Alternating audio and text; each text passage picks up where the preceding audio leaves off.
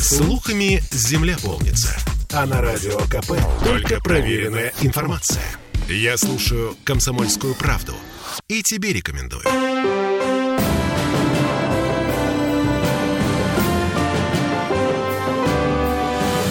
Нулевое чтение.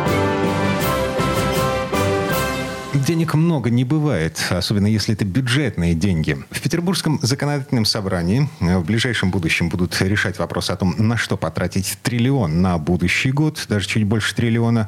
Но при этом у нас с вами появляется вполне себе легальная возможность каким-то образом повлиять на что будут потрачены эти деньги. Я еще раз подчеркну, речь идет о легализации уже существующего механизма, так называемого инициативного бюджетирования. Как это будет работать? Э, давайте прямо сейчас поговорим. Я Дмитрий Делинский. Я Ольга Маркина. Я Денис Четербок. Депутат Законодательного собрания, глава бюджетно-финансового комитета ЗАГСа. Это, я так понимаю, вот эти вот все проекты «Мой бюджет», да, вот это вот все, где мы, жители города, можем непосредственно предложить какую-то инициативу, которая будет вполне возможно реализована и оплачена. А ЗАГС легализует наши хотелки. Ну и более того, я бы э, сказал, что этот проект, э, он существует уже достаточное количество времени, назывался он изначально «Твой бюджет», а сейчас уже перезапущен в новом формате «Бюджет 2.0», и также этот проект масштабировался в школы. Да, и здесь э, этот проект рассматривается не только как возможность э, ребят реализовать какую-то инициативу в своем образовательном учреждении,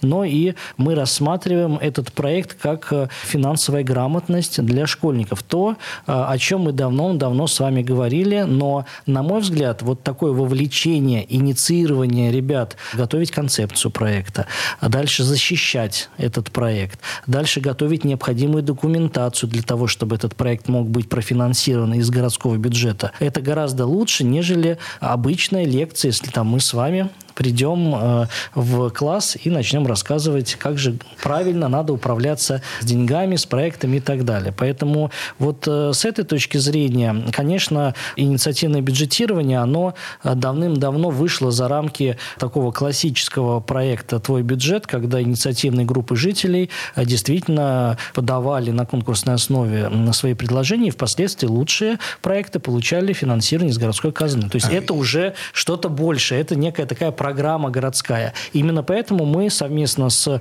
правительством города подготовили законопроект, который так и называется «Об инициативном бюджетировании в Санкт-Петербурге».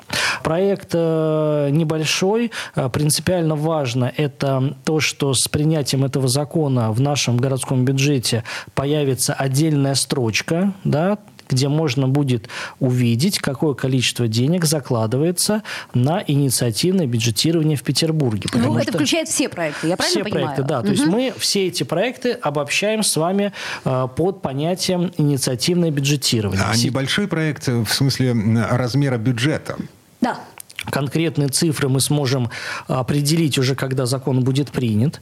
Но вот э, сейчас такой строчки в бюджете нет, и сейчас эти проекты финансируются за счет тех средств, которые сейчас предусматриваются на конкретно там администрации районов или комитеты. То есть они, скажем так, не имеют такого целевого окраса в перечне тех э, финансовых затрат, которые планирует тот или иной комитет или администрация района. Денис, а вот э, этот бюджет, он будет рассчитываться исходя из чего? Из э, того, того, что уже было реализовано? Вы ну, имеете в виду размер суммы лет. непосредственно? Да. Ну, размер суммы, конечно, будет определяться, исходя из... А, вот, э, да, с каждым годом э, размер проектов, он все равно повышается, да, и объем финансирования повышается. И если количество проектов, скажем так, в какой-то год э, существенно, то, конечно, это повод задуматься над увеличением финансирования на следующий год. Если количество этих проектов не превышает, да, какую-то здравую цифру Э, конкурсную, то, наверное, смысла повышать нет. То есть все, оно и, оно и потому и инициативное, что инициатива исходит от жителей. Поэтому э, думаю, что эта сумма будет корректироваться, исходя из практики реализации за предыдущий год. Mm-hmm. Но э, мы можем однозначно уже говорить, что э, эта сумма имеет тенденцию к увеличению, потому что интерес, во-первых, жителей растет к э, инициативным проектам, а во-вторых, самый проект расширяется, вовлекая туда все новые группы людей, вот пример со школьниками. И, на мой взгляд, это очень правильная история, там, когда ребята, э, ну, простой пример, да, одна из групп доказала необходимость появления там специальной лаборатории в своей школе. И они теперь работают в этой лаборатории, изучают, э, креативят, создают что-то новое. То есть, когда эта история не умозрительна, а имеет четкий, конкретный Конечно, итог. да. В другой школе, в другом районе видит, что вот у этой школы получилось выбить деньги из городского бюджета. А что это? У них есть, а у нас нет? А ну-ка давайте. Были проекты, кстати, вот из моего района, связанные с обустройством э, площадки спортивной специальной для начальной военной подготовки. У них нет такой площадки, но ребята из старших классов хотят заниматься, и вот они тоже подготовили такой проект, обосновали его необходимость.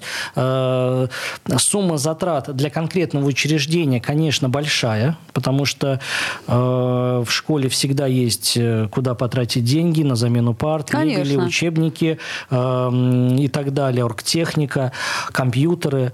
А вот такие более глобальные проекты, которые не может потянуть э, само учреждение, вполне себе на конкурсной основе город может вложиться. В масштабах бюджета городского это мелочи, но для конкретного учреждения это очень большое дело. Слушайте, все это начиналось как программа э, такого инициативного благоустройства. То есть местные жители говорят, что вот здесь нам нужно что-то, э, что сделает нашу жизнь удобнее, красивее, интереснее. А сейчас это, это уже не благоустройство. Вот вы говорите, что это мой бюджет 2.0, это, это про цифровизацию, про школы, про, про что это? То есть Но я к тому, можно что- поставить скамейки за счет городского бюджета, если вот мне хочется, чтобы здесь Ну, скамейки это скамейка? тоже благоустройство. Мы опять возвращаемся к вами к благоустройству. Почему этот проект э, стартовал именно с вопросов благоустройства?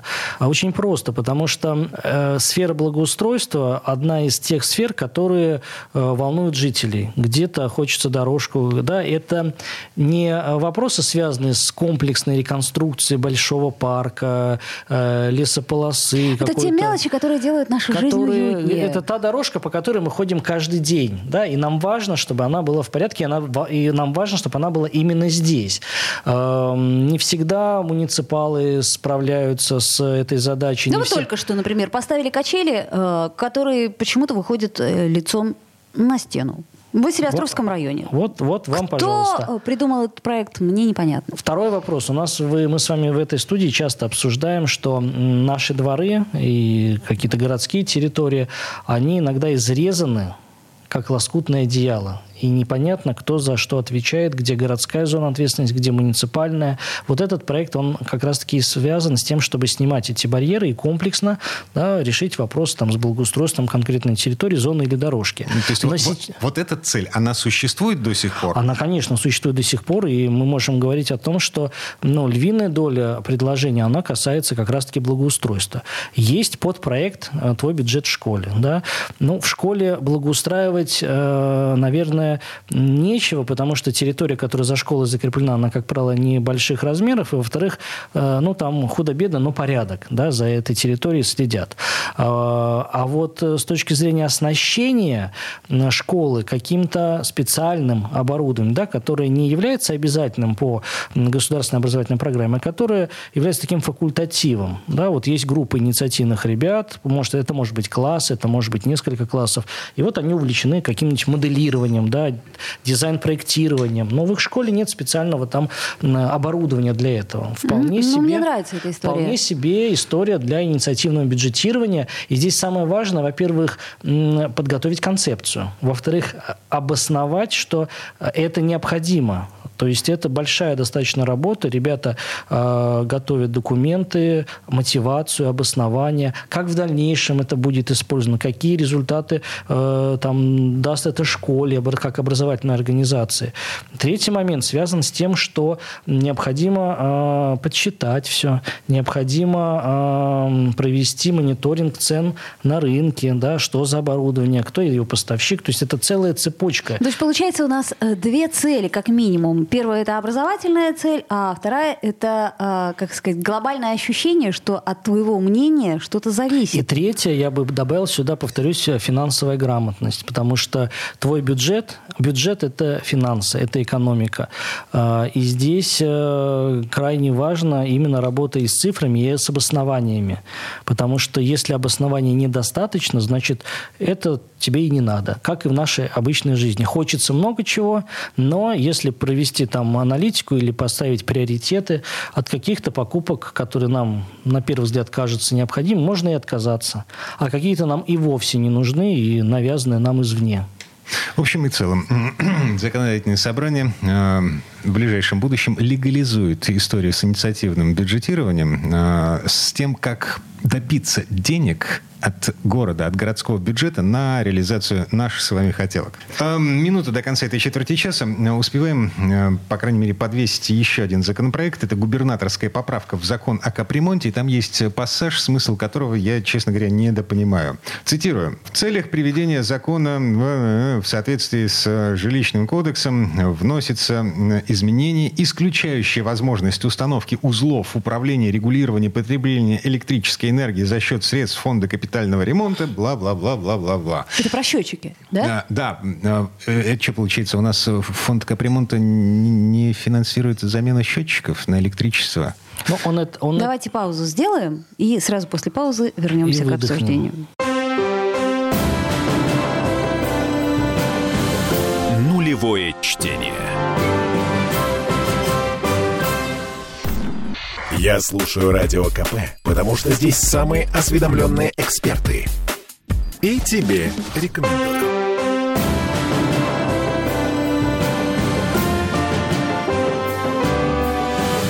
Нулевое чтение. Фонд капремонта у нас не отвечает за счетчики на электричество. Счетчики на газ, счетчики на воду. Э, Счетчиков-то у нас много? Это в Петербурге. Это мы цитируем, мы читаем поправки в закон о капремонте вместе с депутатом законодательного собрания, главой бюджетно-финансового комитета Денисом Читербоком. Денис, что происходит? Ну, на самом деле ничего абсолютно не меняется. Э, и дело в том, что предложением губернатора текст э, закона приводится в соответствии с, во-первых, и федеральными нормативными нормативными актами, а во-вторых, с реальным положением вещей. Фонд капитального ремонта никогда не финансировал э, замену э, этих счетчиков, потому что в доме они могут быть двух видов. Первый вид, который находится в вашей квартире, и здесь вы самостоятельно, как собственники квартиры, следите за своим счетчиком, за его исправностью и вместе с энергоснабжающей организацией осуществляете замену, когда подходит срок. То есть кабель, ведущий к счетчику, снаружи квартиры, да, это зона ответственности фонда капремонта. Это управляет, да, это зона ответственности капремонта, поскольку это э, сети, да, которые угу. а, находятся на, на общей территории, на лестничной клетке, и, соответственно, которые обслуживают, ну, по факту, все квартиры в вашем многоквартирном доме. Окей. А уже внутри а, вашей квартиры тот же самый счетчик, розетки, сколько ну, хотите, ну, ну, столько... подождите, счетчики у нас, они, собственно, на лестничной площадке находятся? Это да. Уже второй тип. Это, это как раз-таки второй тип, о котором мы и будем угу. сейчас говорить. Э, это те счетчики, которые ну, ведут учет э, общего расхода электричества по местам общего пользования в вашем многоквартирном доме. Значит, и здесь это зона ответственности энергоснабжающей организации, то есть это счетчик, за которым они следят и несут ответственность. И фонд капитального ремонта к замене этого счетчика никогда никакого отношения не имел. Поэтому такие технические корректировки и вносятся. Э, есть уже практика наработанная на этот счет. Это не вид капитального ремонта. Поэтому и в перечне видов капитального ремонта э, этого быть пункта не может. Ну, то есть это маленькое уточнение. Ну, небольшое техническое уточнение, как угу. и другой, другая часть законопроекта, которым предлагается утверждать как раз-таки перечень всех видов услуг, по капитальному ремонту. Предлагается это закрепить за правительством города. Есть методические указания федерального э, центра, который э, четко этот перечень ведет, как реестр своего рода, с тем, чтобы на практике не возникало двойственных ситуаций, где же зона ответственности фонда капитального ремонта, а где виды работы не капитальный ремонт. Вы знаете, у нас есть текущий ремонт, угу. который, э, за который мы с вами платим, и который осуществляет управляющая компания. Ну, там, и иными словами, э, сделать косметический ремонт в парадные. Да, периодически есть нормативы, когда э, освежается косметика. А есть капитальный ремонт глобальный, ну, по классике туда входит э, э, ремонт фасада, ремонт э, крыши, кровли, замена холодного, горячего водоснабжения, канализации, электропроводки. Это также и выполнение работ, связанных там с укреплением фундамента и так далее. Вот это все капитальный ремонт. У каждого из этих больших, скажем так, частей капитального ремонта есть много мелких составляющих. Ну, там у фасада есть разные элементы. Кровля бывает бывает жесткая, мягкая, и там есть тоже свой перечень работ, который выполняется для каждого конкретного вида кровли. Вот теперь будет на уровне правительства у нас в Петербурге э, сформирован как раз перечень вот доскональный всех этих услуг, которые предоставляются фондом капитального ремонта. Окончательная и бесповоротная бумага, которую Смольный будет прикрывать фонд капитального ремонта в случае чего. Ладно, принимаем. Следующий вопрос из повестки дня. Вы же все заметили, что у нас все чаще и чаще чаще перекрывается дорожное движение в связи с проведением всяких спортивных мероприятий. Легкоатлетические забеги, велопробеги. А, а как же, как же. Хорошо еще выходные. Спортивные нации. Мы за здоровый образ жизни. Безусловно. Вот. Но стояние в пробках в выходные в центре города, ну, как бы не добавляет оптимизма и душевного спокойствия и здоровья. Но в эти дни, скажем так, весь город э, подразделяется на две те, кто участвуют те, и кто радуются бежит. этому празднику, и те, кто бежит бесится. или едет, и те, кто страдают от э, перекрытия центра города. Иногда это не только центральная часть, но и э, ЗСД. Ну вот, поэтому, казалось бы, закон такой проходной, э, но, на мой взгляд, он очень важен с точки зрения его обсуждения и, эм, если хотите, формулирования критериев того, при каких массовых спортивных мероприятиях необходимо массовые перекрытия. А при каких э, мероприятиях, может быть, этого и не а, стоит делать? Погодите, то есть до сих пор э, нет никаких критериев, по которым Смольный или кто там, я не знаю, в городской администрации решает, вот под это мероприятие мы будем перекрывать, а под это не будем перекрывать? Критерии есть, они достаточно скудные, связанные там с потенциальным количеством участников и связаны с обеспечением безопасности. Так а что но в этом не так? отдельного полномочия, но, э, скажем так, у нас же не только есть спортивные мероприятия, есть и концертные мероприятия. По факту есть это все, крестный ход по Невскому, это все, Это все, все, массовые, все массовые мероприятия. Здесь же, в законопроекте, о котором мы говорим, это поправки в закон о физкультуре и спорта, мы предлагаем э, конкретно за правительством закрепить утверждение и вообще регламентацию проведения вот таких физкультурных массовых мероприятий вне мест э, спортивной дислокации. Ну, скажем так, вне мест стадионов, каких-то легкоатлетических манежей. То есть то, что проводится в местах общего пользования. Улицы, и здесь, да, и здесь, на мой взгляд, во-первых, важно определить вот эти более подробно критерии. Э, массовость мероприятий, может быть, уровень и статус самого мероприятия, это может быть международный. Если это международный забег, ну, вопросов нет. Если это какой-то более локальный, районный уровень, то здесь можно подумать. Второй момент – это, безусловно, количество участников. Но этот вопрос и сейчас э, разрешен. Э, третий э, момент заключается в том, чтобы чтобы никоим образом не ограничить проведение э, ну, таких самостоятельных физкультурных мероприятий, ну, когда какая-то группа людей э, бежит, не знаю, занимается тренировкой, готовится как раз-таки к забегам. Потому что сейчас вот такого э, разграничения, где же массовость, а где не массовость, его по факту нет, даже в федеральном законодательстве. Ну, вот, поэтому это задача э, и наших городских властей э, с тем, чтобы э, под общее регулирование не попали какие-то, ну, такие дружеские забеги или занятия небольшими группами, чтобы А-а-а. мы не могли это признать массовым каким. Вот где она массовость? Стоит это человек 200 или 50? Слушайте, в этом смысле я, честно говоря, начинаю пугаться за судьбу народных велопробегов, там типа белых ночей тех же но, вот, который город некоторое время назад начал отменять без объяснения причин. Люди собираются, садятся на велосипеды и едут, ну, как бы... Люди собираются, садятся на велосипеды и едут вполне ничего себе массово. По согласованию с властями, но без перекрытия дорог. Это вот как вот бы, для это этого, это вот будет? для этого и нужна регламентация, потому что по-хорошему то, о чем вы говорите, в принципе, можно квалифицировать и как э, такое а, автошествие, значит, э, и ну, согласование требует совершенно по другим правилам. А когда будет четкий порядок именно вот таких спортивных проведений массовых мероприятий, у нас будет четкий водораздел, что да, массовые мероприятия мы считаем там, где потенциальное количество участников свыше, там, условно говоря, 5000 человек. Для этого допускается там перекрытие там таких-то улиц, там центровых, у нас же все улицы тоже делятся. Есть трассы федерального значения – есть наши региональные дороги, есть даже местные дороги, утвержденные по соответствующему перечню. Можно тоже сделать градацию, для каких мероприятий допускается перекрытие каких-то улиц. Если это не сильно массовое или международное мероприятие, тогда, наверное, на центральной магистрали нет смысла э, перекрывать. А если это э, какое-то важное, ну, традиционно, там, «Белые ночи», например, которые проводятся традиционно в Петербурге, легкоатлетический забег, или международная ластрада, да, проводилась, э, это связано с велосипедами. Или это, например, э, троеборье, да, бег, велосипед и заплыв. Да, там вообще акваторию, может быть, придется перекрывать, а не только э, наземный транспорт. Вот это все должно быть четко регламентировано, да, а, не, бы, а не оцениваться каждый раз всех. с позиции вот конкретного мероприятия. То есть мы, не норма должна подгоняться под конкретное мероприятие, а мероприятия должны соответствовать норме. Ну, Или регламенту. Легализация. А, легализация всего и вся. Значит, легализация граффити. Пока подождем. Легализация но, но уличных музыкантов. Подвижки, и здесь есть Какие? подвижки же.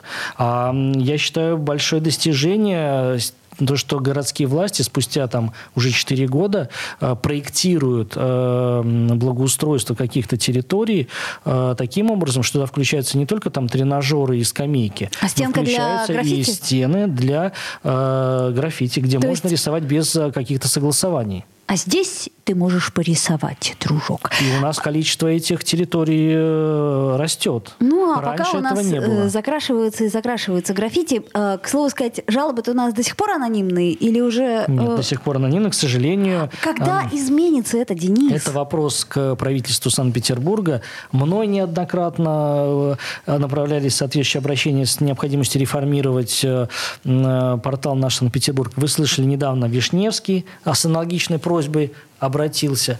К сожалению, эффекта пока нет. Я все равно не понимаю, доколе э, мы должны реагировать это, на анонимные это жалобы. Очень-очень удобно. Безусловно. Ну, ладно. В лицо это трудно сказать. Отдельная тема.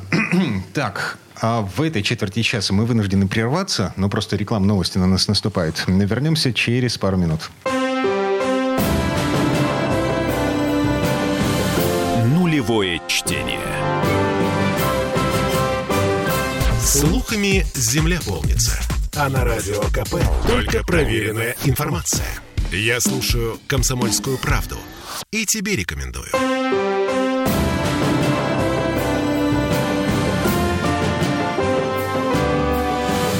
Нулевое чтение.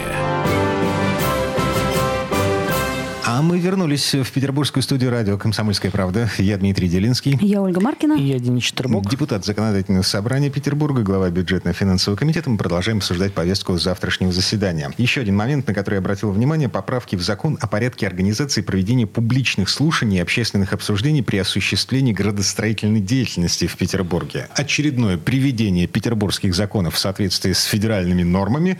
И я просто глазами пробежался по списку тех поправок, тех перемен, которые будут в тексте. Там речь идет о радикальном сокращении всех сроков, без исключения. То есть там, где было написано 30, будет написано 4. Там, где было написано 10 рабочих дней, будет написано 5. Это о чем? Это, зачем это прекрасно. Это общий, э, общий тренд, который мы, к сожалению, как регион тоже обязаны у себя прописать в законодательстве. Дело в том, что федерация ограничила э, период проведения таких слушаний. Он не может превышать один месяц. А почему, к сожалению? И, ну, дело в том, что изначально Петербург, вы знаете, один из немногих регионов, который вообще требовал сохранить только лишь публичные слушания, когда федерация предлагала упразднить очные слушания и заменить их общественными обсуждениями. В итоге в нашем законодательстве вы знаете, что возможно две формы. Это и публичное слушание, и общественное обсуждение. Общественное обсуждение у нас были введены э, в свое время, когда буйствовал ковид. Э, кстати говоря, хорошо это или плохо, с течением времени мне ответить уже сложно, потому что онлайн-формат подачи позволил принять в этих слушаниях участие тем, кто раньше не мог очно подъехать на эти заседания, которые проводились в администрациях районов, а они получили э, дистанционно подать свои предложения, которых свыше там 11 тысяч. Комиссия до сих пор работает, э, обсуждая вот эти многочисленные предложения. Но... Увеличение большего количества граждан в участие к обсуждению генплана того же самого, да, а этот закон не только о генплане, а и других слушаниях, связанных с документами градостроительного планирования, это хорошо. Но зато количество дней, отведенных на общественное обсуждение того же генплана, сократилось в два раза. Ну, э, при и при этом мы получили больше заявлений, понимаете? Угу. В чем смысл и в чем, э, скажем так, плюс э, общественных обсуждений? Хотя изначально тот же самый я был ну, сторонником все-таки сохранения публичных очных слушаний. Сейчас я уже так не уверен. Ну, может быть, какой-то комбинированный вариант? Ну, комбинированный вариант, э, к сожалению, федерация не предусмотрен. Это либо так, либо так. Угу. Потому что там разные процедуры, разные формы итогового учета мнений. И скрещивать две эти процедуры, ну, пока юридически невозможно. Поэтому мы должны определяться, по какой процедуре мы идем. Но в любом случае сроки, которые мы установим, они должны быть в рамках очерченных градостроительным кодексом и федеральными законами. Поэтому при сокращении сроков, наверное, правильнее было бы сохранить и онлайн-формат подачи, потому что ну, кто-то в отпуске находится, кто-то на больничном. Требовать от человека лично прийти в помещение администрации района, чтобы подать э, свою просьбу, свое предложение, на мой взгляд, в нынешней ситуации ну, абсурдно, и с того, что те же самые госуслуги созданы для того, чтобы мы могли какие-то вещи сделать дистанционно. Да, вы должны один раз прийти, подтвердить себя, что это вы, но получить какие-то справки через госуслуги сейчас намного проще, чем стоять в очереди в паспортный стол или еще куда-то. Ну и что мешает прикрутить госуслуги к порталу «Наш Петербург» для того, чтобы жалобы на те же Абсолютно здравое предложение. Были, были немного авторизированы через госуслуги. Угу. Я только за. И более того, если продолжать эту тему, в недрах Заксобрания подготовлен проект федеральной инициативы, мы с вами ее давно обсуждали, а, связанный с тем, чтобы и электронное обращение, которое поступает в органы власти, тоже должны э, быть синхронизированы с госуслугами. Целиком и полностью согласны. Ждем, может быть, когда-нибудь это действительно станет реальностью. Так, насчет федеральных э, затей. Да, Но... Денис, да мы вас поздравляем. Госдума таки приняла к рассмотрению проект закона о штрафах за выгул собак без намордников. Я бы хотел сюда добавить, что Госдума также поддержала, не Госдума, а правительство Российской Федерации, правда, с определенными замечаниями, но поддержала наш законопроект об аттракционах, который мы с вами обсуждали. И... Ну, что их надо чаще инспектировать, да? Их, Несмотря это ни на закон, что. И там, да. да, там много чего, э, но это единый закон об аттракционах. Госдума тоже в ближайшее время приступит к рассмотрению этого документа, а также мы э, получили пока только лишь от Комитета Госдумы, но одобрение нашей инициативы, связанной с распространением выплаты пособия на ребенка до 18 лет. Не до 17, как сейчас, а чтобы оно было распространено до 18, потому что дети у нас по семейному кодексу это те, кто э, и по Конституции, те, кто не достиг еще 18-летнего возраста. Почему пособие выплачивается только до 17? Это федеральное пособие на ребенка. Mm, простите, если ребенок в 17 лет уже закончил школу и пошел работать, то ему все еще пособие? Ну, у нас есть еще такой институт, как эмансипация, да, 16 лет. Это совершенно индивидуальные другие истории. Мы же говорим о детях, которые у нас э, по закону до 18 лет. Вот э, нравится кому-то это или не нравится. Тем более сейчас с учетом 11-летки и э, все-таки и позже, и позже заканчивают, школу. школу. Да. Но вернемся к э, инициативе, о которой да. говорите вы. Это, к слову, о наших э, федеральных законодательных успехах. Такого давно уже я не помню. Это говорит, кстати, о том, что и темы, которые поднимает Петербургский парламент, актуальны для федеральной повестки, и качество документов, которые готовятся, они тоже ну, достойные. Так, речь идет о штрафах а, от полутора до трех тысяч рублей. Это за, частное лицо. Да, угу. за выгул собак без намордника любых В данном случае мы говорили о потенциально опасных породах, потому что... Ой, это очень есть, короткий список. Есть список этих пород, э, и, э, соответственно, э, мы в этой студии с вами поднимали тему разработки нашего регионального закона о порядке выгула. Кстати, могу сказать, что мы сейчас находимся на финальной стадии уже самого документа. Его содержание я пока раскрывать не буду, потому что есть еще ряд моментов, которые, возможно, уберутся из документа, но в течение там, ближайших трех недель мы сможем обсудить этот текст. И, кстати говоря, там достаточно подробно урегулирован будет вопрос, связанный с выгулом собак, именно здесь, на территории Петербурга, потому что до сих пор многие путаются, нужен ли нам только намордник, или нужен, нужен достаточно поводка, или нужен поводок и намордник. Вот мы все-таки склонны к тому, что для общего правила достаточно поводка, но а, при определенных критериях, в зависимости там, от того, что за собачками э, перед нами, э, необходим будет еще и намордник. Но э, подробности... Это, это размер, вес, порода, ну, от, что пород, это будет? от породы все-таки, скорее всего, придется уйти, потому что специалисты считают, что очень много у нас скрещенных есть пород. Mm-hmm, и, и в реальности выявить все-таки, какая перед вами собака, да, и, может быть, этой скрещенной породы и не будет в перечне специальном. Безусловно. И тогда это возможность для владельца, который выгуливает без намордника, уйти от ответственности, да, uh-huh. если собака кого-то покусает. Поэтому, скорее всего, здесь правильнее было бы сконцентрироваться на неких э, параметрах самого животного. Рост это, и свирепость. Это, скорее, может быть, вес даже, да, потому что свирепость категория достаточно оценочная, а вот вес категория понятная. Ой, расскажите мне про такс. Маленькие, но злобные. В том-то и дело. И таксу, да, казалось бы, можно было бы взять размер холки, но при этом упускается такса. Если тяжелая такса, то, наверное, под, напор, под напором собственного веса и характера может нанести вред. Но это, скажем так, еще наше будущее. Пока же мы э, сконцентрировались на вот тех э, опасных породах, которые, ну, уж однозначно представляют угрозу для человека. Еще раз повторю, опасные породы – это э, очень странный список. Но он есть в интернете, там большинство нам пород, не знакомо, к сожалению. Абсолютно редкие, Увы. действительно бойцовые собаки, которые действительно представляют собой опасность, но федеральные власти почему-то не идут на расширение этого списка. Там нет даже питбультерьеров, извините. То, о чем, кстати говоря, мы неоднократно говорили и обращения направляли.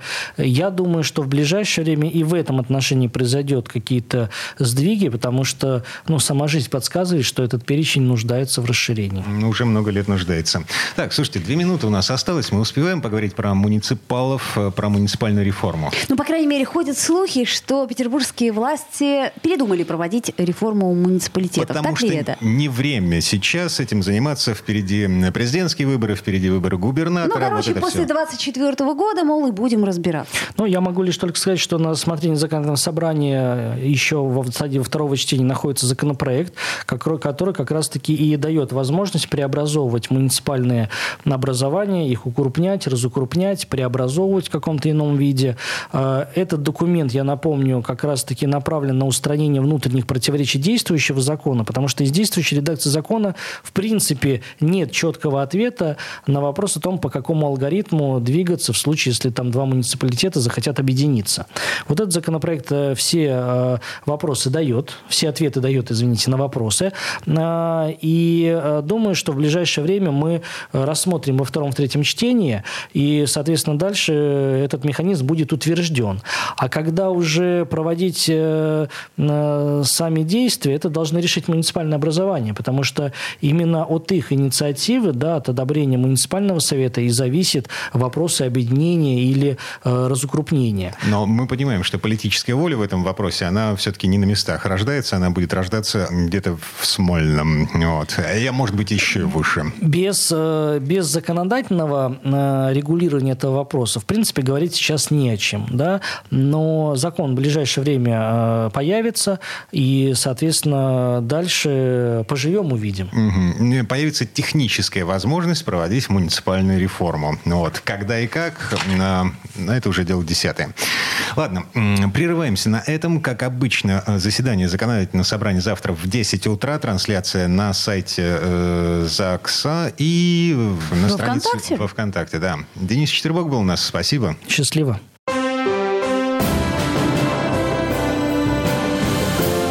Полевое чтение.